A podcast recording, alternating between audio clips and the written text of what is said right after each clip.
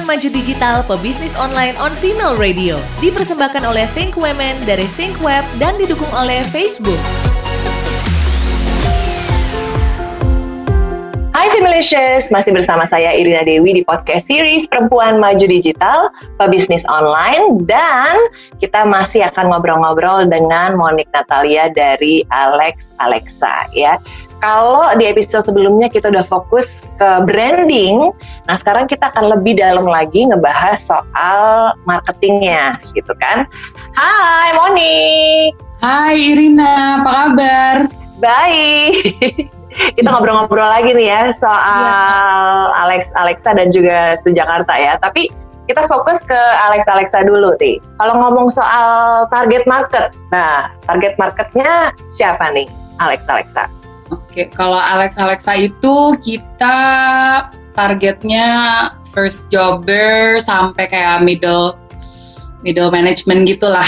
Hmm. Gitu kalau untuk uh, ininya terus ya apa namanya perempuan urban tinggal di kota besar gitu. Kalau umur sih bisa macam-macam ya gitu. Tadinya we used to uh, set it at berapa sih itu 20 sampai 35 tapi ternyata in practice-nya uh, banyak juga customer kita yang di atas umur 35 terus ada juga yang di bawah umur 20 kayak gitu jadi uh, kita lebih yang mungkin jiwanya kali ya lebih berjiwa muda gitu dan suka sesuatu dengan sentuhan yang lebih unik, quirky, yang uh, playful gitu. Oh gitu ya. Jadi sebetulnya mm-hmm. memang targetnya tadinya lebih muda, tapi mm-hmm. uh, pas sudah berjalan gitu kan, wah ternyata bisa dilebarin nih gitu ya targetnya ya. Mm-hmm. Yes. Oke okay, oke. Okay. Kalau Su Jakarta sendiri berarti lebih mature dari itu dong. Kalau dari umur berapa nih kalau Jakarta? Tapi uh, iya kembali lagi ternyata nggak bisa didefine dari usia juga karena sekarang kan um, ya women dress however they want to dress gitu. They're not defined by age anymore ya nggak sih? Mungkin kalau zaman dulu ada kayak quote unquote aturannya gitu. Oke, okay, when you're over 30, this is how you dress. When you're over 40, hmm. this is how you dress gitu kan. Kayak hmm, hmm, oh nggak boleh kelihatan pakai rok pendek atau apa kayak gitu. Atau nggak boleh kelihatan lengan misalnya kalau udah lebih berumur gitu kan. Tapi I don't think that applies anymore gitu kan. Perempuan udah lebih bebas lagi sih untuk memilih fleksibel ya. kamu pakai. Iya. Berarti kata-kata dress your age itu sebenarnya udah nggak relevan lagi ya Monica? Iya menurut aku sih enggak ya. Maksudnya it's ke kita ini ya. iya. It's your body terserah lah kamu mau dandanin gimana ya gak sih? Bener bener bener bener. Yang penting Kayak sesuai ini ya. jadi uh, umur udah banyak tapi tetap denial. Gue muda terus. Iya nggak apa-apa. Yang penting kan jiwanya kan. Yang penting sekarang apalagi lagi masa kayak gini yang penting happy deh yang enggak bener bener whatever bener. makes you happy, happy. uh, wearing bright colors be it gitu kan why not Iya nggak pakai iya, celana ya, pendek ke mana-mana sama sneakers go ahead uh, bener bener bener yang nyaman lah buat kita ya yang lagi masa kayak gini ya. oh. jangan disusahin gitu ya betul Oke, okay. nah Moni kan tadi udah cerita kan awal-awalnya gitu kan menang award, terus ikut Jakarta Fashion Week segala macem. Nah, uh, indikator apa nih yang dipakai yang di waktu itu ya ngelihat nih Alexa Alexa atau Su Jakarta udah bisa dilebarin pasarnya kayak punya toko cabang gitu bahkan sampai ada buyer di luar negeri diain gitu waktu itu hmm. memutuskan untuk oh I need to branch out gitu itu apa?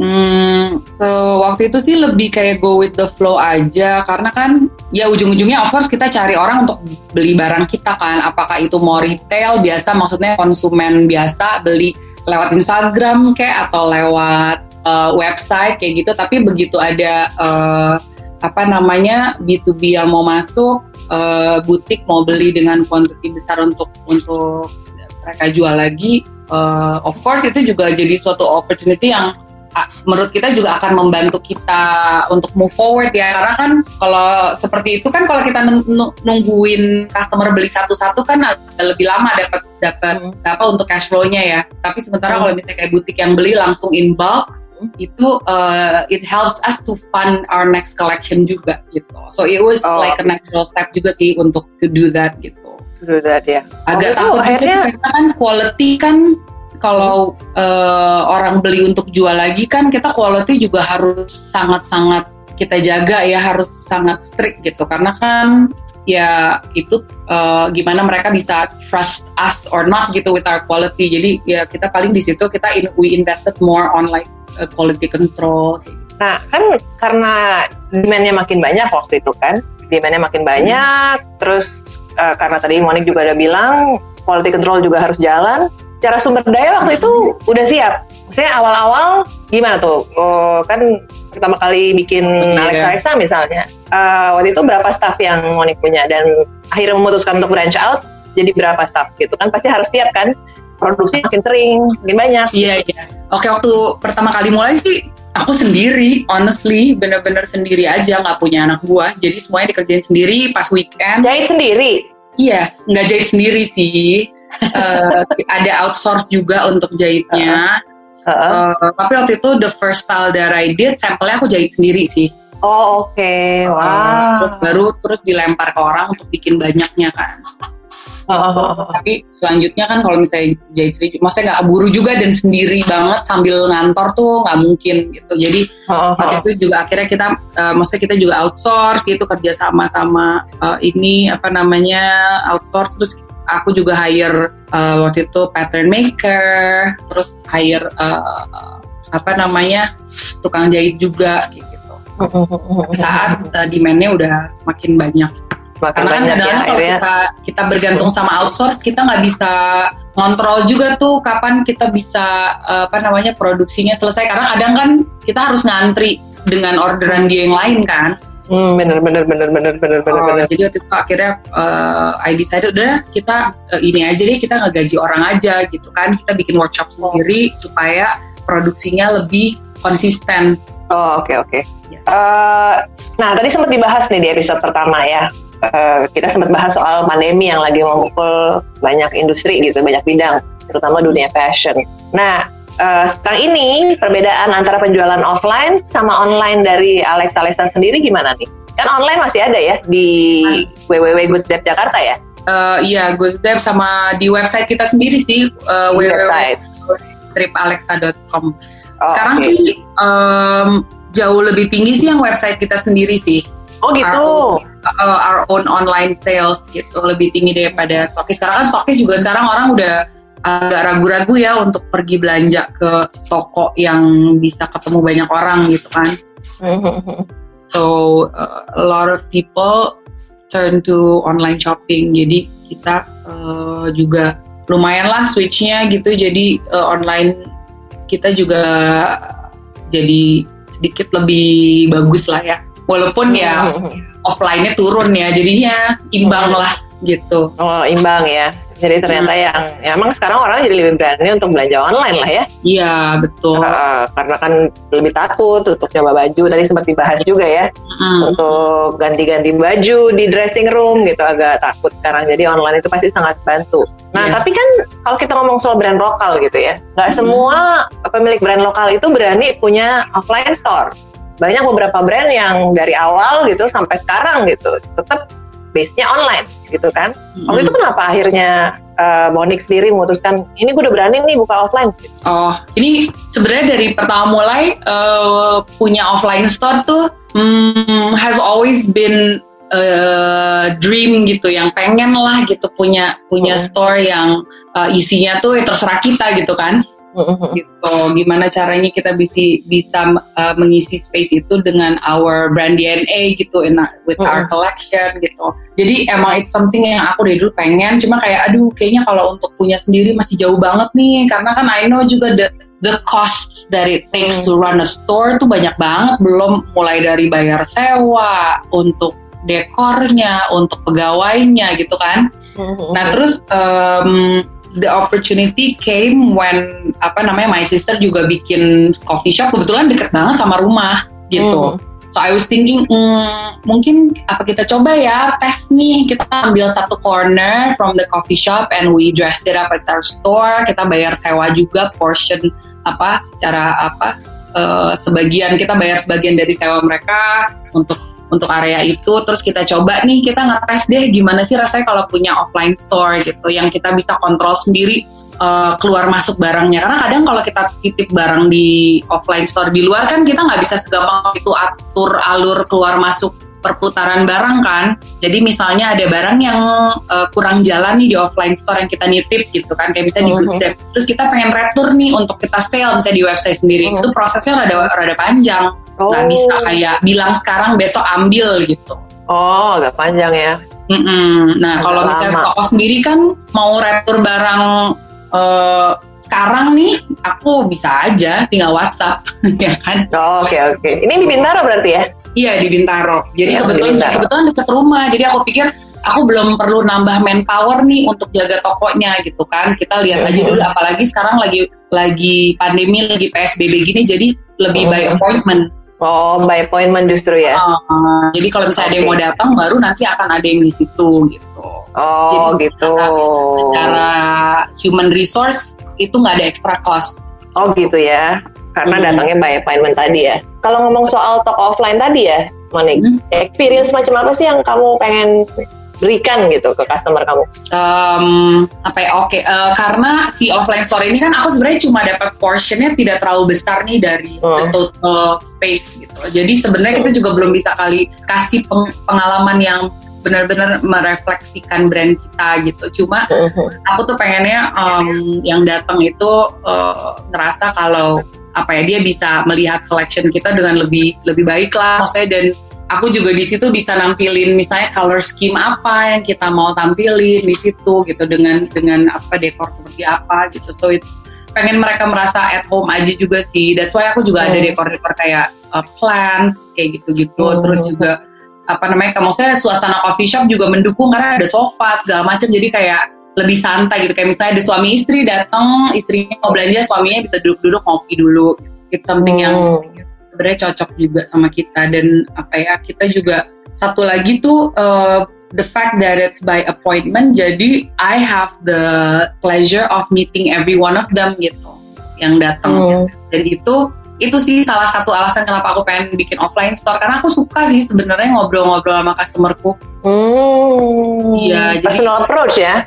Iya, seneng dan aku juga seneng dapat teman baru. Jadi beberapa temanku nih ada beberapa yang uh, kita jadi temenan karena dia customer Alexa Alexa gitu Oh, gitu ya. di Jakarta gitu. So it's Waduh. something that yeah I look forward to sebenarnya interacting with the customers directly dan kita juga udah ngerasain kan kayak gitu kalau ikutan event kayak Bright Spot Market kan itu ibaratnya Mhm. kayak punya toko kecil selama empat hari gitu kan. Iya nggak? Hmm. Nah, aku tuh kayak nggak pernah absen jaga, walaupun kayak, maksudnya aku selalu jaga terus tiap hari sampai tutup, dan itu sesuatu yang uh, walaupun capek banget ya, Hmm. capek banget physically, tapi itu seneng karena ya itu ngobrol dengan customer, I get to know their insights, mereka sebenarnya apa sih yang dicari gitu Hmm. apa sih yang bikin mereka pengen beli sesuatu gitu terus in terms of sizing juga aku bisa ngeliat oh badannya kebanyakan yang beli baju kayak gini badannya kayak gini jadi it's it's very good for my research juga untuk Oh, gitu ya. untuk koleksi berikutnya Eh, tapi kan Kalau sekarang lagi nggak bisa nih. lihat ya? Iya benar. Kita nggak tahu Jadi penting ya. Iya, itu penting. Jadi kadang-kadang aku juga udah bisa tahu nih, misalnya orang datang ke toko kita atau uh, Bright Spot lah ya. Bright Spot kan ada crowd yang lewat-lewat kan. Hmm. Kalau sekarang kan by appointment yang datang biasanya customer yang emang udah beli gitu kan. The existing gitu ya. Uh, tapi we we can tell apa what kind of style yang dia suka dari the way they dress Hmm.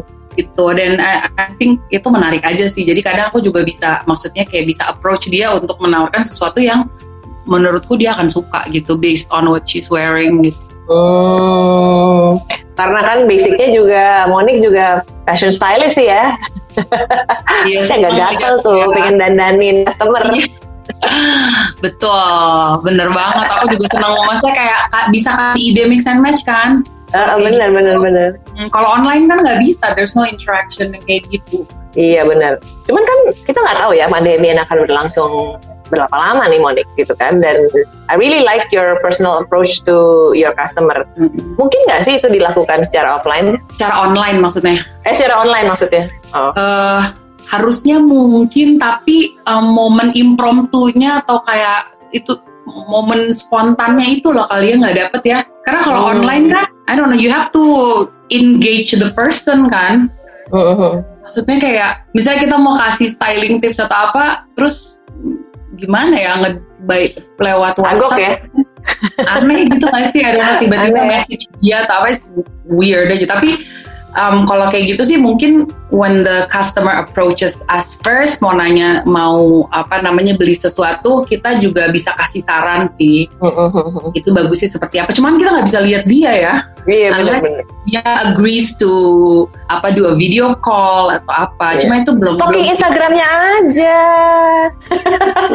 ya dari Instagram tapi kan kita perlu lihat customernya gimana ya Iya benar-benar. tapi I don't know it's something that is interesting actually that it- it's something that's worth thinking about gitu untuk kayak Mm. gimana nih moving forward how do we shift that personal shopping experience uh, to the digital platform gimana caranya Iya, itu benar. PR sih itu mesti itu Iya. PR kita yang mesti kita pikirin juga gimana Iya caranya Mm-mm. Karena kan bagaimanapun kan industri pasti mengalami perubahan nih dengan iya iya iya keadaan iya. sekarang ini gitu. Kita sih Hmm. berharap nggak permanen, tapi kan we never know gitu ya. no iya Siapa tahu I think bisa mendapatkan. Yeah, good, good, uh, good point banget sih, Rina. It's something that we surely have to discuss and brainstorm and you know plan karena Iya. ya pandemi sebesar ini pasti akan leave an impact on people ya on how people Iya. interact with other people gitu especially strangers ya nggak sih in the future Iya, walaupun kita udah ada vaksin Uh-uh. we, we know nggak semua vaksin works well on everyone gitu Iya, iya benar. Makanya semoga cepat Iya. mendapatkan nih Iya. how to misalnya kan bagus gitu kan dari awal you're very personal lo ngasih tips gitu buat customer lo kalau bisa dipindahin secara offline pasti lebih top lagi tuh ya eh sebelah Iya. online maksud gue yes. iya iya iya Oke. kita sekarang akan ke konteks marketing lagi nih ya Mon. kita eh, ngomong tadi bahwa tadinya nggak ada nih plan gitu-gitu nggak mateng ya waktu awal-awal gitu kan Mhm. ini untuk meningkatkan brand awareness akhirnya come up with a solid marketing plan. Itu gimana tuh? Bentuknya gimana? Jadi waktu itu karena kita juga masih brand yang kecil ya, we don't have a lot of funds juga, nggak punya modal besar juga untuk eh, apa melakukan marketing yang terlalu costly, terlalu mahal. Jadi eh, kita mencoba untuk eh, melihat pada aset-aset yang udah sudah kita punya seperti you know our social media, gitu, our Instagram, gimana cara kita bisa maximize itu dengan eh, yang sesuai dengan budget kita. Jadi eh, banyak ini juga sih aku juga banyak kayak apa ya research online juga sebenarnya gimana sih caranya itu untuk melakukan kayak online marketing gitu yang nggak mahal uh, to do something yourself dan ngelihat juga misalnya eh, brand-brand di luar gitu yang mungkin gayanya mirip sama kita gimana how they do their marketing gitu. Dan Hmm. kita coba ambil dari situ sesuatu yang kita bisa aplikasikan sendiri tapi tanpa mengeluarkan budget lebih lebih. Lagian apa ya, kan besar ya. Monik udah ada bekalnya kan lulusan UI jurusan komunikasi terus master di media interaktif ya dari University of London you have the base knowledge juga sebenarnya kan Ya ada sih, cuma uh, komunikasi dan uh, interactive media itu kan perkembangannya pesat banget ya. Jadi Oh, all oke. the things that I learned waktu master itu sekarang tuh udah gak Berubah ya? berlaku, berubah banget total, sangat-sangat udah gak berlaku lagi tuh yang aku pelajari dulu waktu interactive media itu. Oh. Jadi the the apa ya waktu itu interactivity yang dimaksud tuh dulu ya belum sampai seinteraktif sekarang di mana orang bisa ada smartphone, everyone bisa apa be digitally interactive with anyone in the world at any time they want tuh zaman dulu belum ada gitu. Jadi Hmm. benar-benar di digital world ini kan semuanya bergerak sangat cepat ya. Jadi we have to Hmm. keep updating ourselves gitu. Nggak Instagram terus ntar ada TikTok lah, ada apalah gitu. Harus belajar lagi gitu. Jadi Hmm. it's always something yang kita harus selalu selalu keep updated sih. Jadi misalnya kadang kita juga punya rencana nih. Oh ya rencananya nih tahun ini uh, marketingnya kurang lebih kita mau fokus on our content, mau dikasih lebih banyak edukasi mengenai ini itu atau nanti uh, promonya mau lebih kayak gini kayak gitu. Tapi along the way uh, sangat mungkin berubah melihat perkembangan yang ada gitu. Jadi it's a very apa ya fluid ya fluid ya ya fluid banget it's not set in stone sih. Jadi plannya tuh biasanya fluid terus kita kayak lihat per minggu juga gitu. Hmm, hmm, hmm, hmm. Jadi benar-benar harus belajar terus ya. Iya, never ending learning Never sih. ending learning experience ya. Nah. jadi terus Kalau menurut Monik nih, based on your experience gitu ya, apa cara mudah yang bisa dilakukan seorang desainer, terutama desainer baru ya, yang ingin memasarkan brandnya? Kita nggak, mungkin nggak ngomongin dulu soal pandemi ya, Mm-mm. karena Iya. kan eh, this is a whole new ball game lah bisa dibilang ya. In general aja gitu. Kalau ada desainer baru, yang gue punya desain, gue pede, gue pengen masarin brand gue, what to do first? Kalau menurut Monik? Hmm, kalau menurut aku sih di masa sekarang yang pasti harus punya social media sih.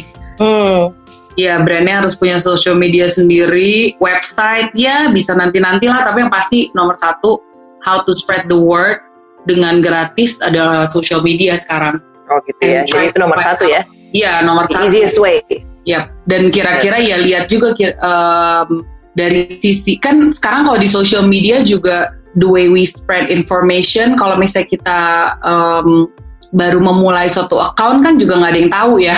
Hmm, Ya gimana kita juga harus pikirin tuh gimana caranya ya so that more people can see our our social media account gitu. Nah dari situ kita harus kayak coba mapping juga kira-kira uh, misalnya apa do we wanna work with influencers misalnya kan there are people in the apa in social media yang followersnya jauh lebih banyak daripada kita kan itu salah satu cara tuh supaya Mm. uh, produk kita dilihat lebih banyak orang gitu kita mau lewat jalur mana gitu bisa juga pasang iklan kan sekarang Instagram ads, Facebook Ya. ads gitu ya. Kayak Oke, gitu-gitu oke. itu ngaruh banget sih menurut aku Nah, kita akan bahas lebih dalam lagi, apalagi soal digital marketing ini ya. Di episode Hmm. berikutnya nih, Monik. oke tips Tadi kan kita udah bahas soal marketingnya kan. uh, Nanti digitalnya di episode ini ya.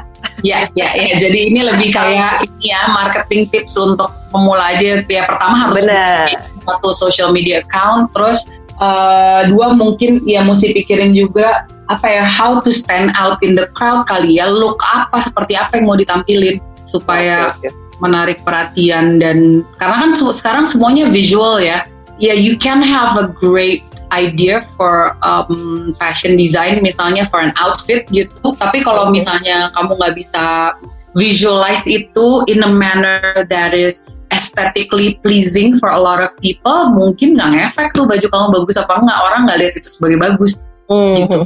You have Jadi to kita stand out ya. Ya harus uh, dan stand outnya juga untuk crowd yang mana. Kan sekarang crowd orang macem-macem kan gitu like what type of people you're targeting segala macam itu uh, apa refers back to how you want to portray your brand on social media Hmm. juga gitu jadi uh, apa namanya do a lot of research aja do a lot of research bener-bener kayak spend all your time untuk liatin orang-orang lain kompetitor kamu tuh ngapain sih? Who are they talking to? Mereka mereka uh, engaging siapa sih untuk untuk bisa reach new customers tuh? Mereka engaging uh, influencer siapa misalnya? Atau mereka pasang iklan nggak? Kayak gitu gitu jadi try to learn from other brands juga. I think that helps a lot as well. Iya, bener ya. Kita dari band yang udah established kita sebetulnya bisa ngeliat nih mereka udah ngapain aja dan belajar dari situ sebenarnya ya. Iya, iya belajar dari situ. Terus selain digital apa ya? Hari gini kayaknya semuanya yang paling accessible tuh memang digital sih. Nah, makanya pas banget. Koran di majalah juga udah nggak ngefek ya kan? Iya. Terakhir gue Iya. baca majalah kayaknya tahu iya kan, sedih deh. sedih banget ya. Aduh, padahal dulu hits banget nih majalah. Tapi ya it's changing gitu ya. Jadi secara marketing juga harus berubah. The world is always changing. Dan there's always challenge gitu kan. Dan itu Iya. sebagai pemilik brand di situ tantangannya sebenarnya ya.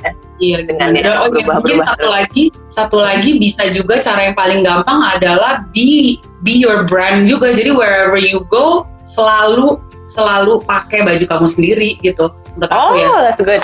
Benar benar Iya, benar. harus karena aku juga kadang suka ngeliat ya some Hmm. brands gitu misalnya even mereka fashion show terus tau mereka keluar untuk pas uh, finale walk gitu terus pakai baju orang lain I was like why kenapa nggak pakai baju sendiri gitu kayak misalnya mereka yang pakai muat. dia pakai baju desainer high end gitu atau apa tapi bukan Hmm. baju desain yang mereka sih padahal desain mereka sendiri keren banget Iya bener ya. menurut aku Apa ya? ya, ya, always try to wear your own stuff Iya iya iya. atau Jadi mungkin kalau kita mau kita kan jadi marketing Iya, baju kita benar. sendiri orang bisa nanya gitu kan. Baju lo lucu deh. Ini lo yang Iya. bikin gitu kan. banget banget that's how I started actually waktu itu aku mulai pakai bajuku sendiri ke kantor kan Aku masih ngantor. Hmm. terus customer aku pertama ya teman-teman kantor Hmm, bener bener. Oh. So you have to be proud with your design, gitu ya. dan dari situ Pakai juga baju lo sendiri. yes dan dari situ kita juga bisa bisa mm, apa ya, quality control sendiri gitu menilai ini fitnya udah enak belum sih ini dipakai seharian kusut nggak ini dipakai seharian nyaman nggak buat gerak kayak gitu Hmm. seharian nih di tempat nggak AC bisa panas nggak yang kayak gitu gitu loh Oh, oke oke oke oke oke oke oke. Gitu. Jadi dan pakai misalnya sendiri kita ngerasain sendiri. iya dan misalnya mm, aku mau mix and match gampang nggak ya bajunya buat mix and match Hmm. karena kan maksudnya Jadi- walaupun pakai baju sendiri sebenarnya nggak harus top to toe juga kadang aku juga suka misalnya kemejanya Alexa Alexa terus bawahnya aku pakai jeans aja biasa gitu misalnya or celana yang celana hitam biasa lah gitu or you know because kita kan nggak bikin barang yang polos-polos ya. Mostly our stuff tuh nggak nggak yang biasanya ada aja detail apa. Tapi sometimes kan if you have something yang udah rame di atas you want something simple bawahnya gitu. Nah itu boleh banget gitu. Jadi orang juga bisa ngeliat, oh ternyata si baju ini dipakai sama celana begini oke ya. Maksudnya buat orang yang nggak terlalu suka kan nggak semua orang suka tampil tampil yang heboh atas bawah kan. Jadi mereka juga bisa lihat kalau oh ini bagus ya kalau diginin aku punya kok celana kayak gitu gitu. Bisa ya dipakai sama baju ini ternyata you know it helps untuk visualize juga how they can style it with their own wardrobe menurut aku sih. Nah, ini tips yang bagus banget nih Femalicious ya. Jadi kalau memang mau mulai satu brand gitu ya, dipakai. Betul. Desainnya dipakai sendiri dong. Jangan pakai baju orang dulu ya. Berarti Nah. marketing buat brand orang dong. Iya betul. Terus kalau misalnya you find yourself at a point where eh gue kok udah bosen ya mau pakai baju gue sendiri berarti there's something wrong with your design. Oh gitu. ya maksudnya lu udah nggak suka lagi barang lo sendiri berarti ada yang salah ya nggak? Oh, benar benar benar benar benar. It's time ya. to make something new gitu ya. Iya gitu. Iya iya iya iya. Ya. Oke. Monik, thank you banget ya. Kita akan ngobrol lagi pastinya. Tadi udah ngebahas dalam banget soal marketing, dapat banyak tips juga ya. Dan gue yakin banget yang baru mulai brandnya gitu akan sangat terbantu nih dari tips-tips Monik ya. Dan nextnya kita akan fokus ke digital, oke? Oke, sounds Oke, good. thank you Monik. Terima kasih Dina. Iya, nah Femalicious, kalau tadi kita udah ngebahas banyak banget soal marketing ya dari Alex, Alexa dan juga Jakarta ya brand-brandnya. Nextnya kita akan lebih dalam lagi ngebahas soal digital marketingnya, oke? Makanya jangan lupa dengerin terus podcast series Perempuan Maju Digital Pebisnis Online. See you next time! Buat perempuan maju, kita semua maju. Perempuan Maju Digital, pebisnis online on Female Radio. Dipersembahkan oleh Think Women dari Think Web dan didukung oleh Facebook.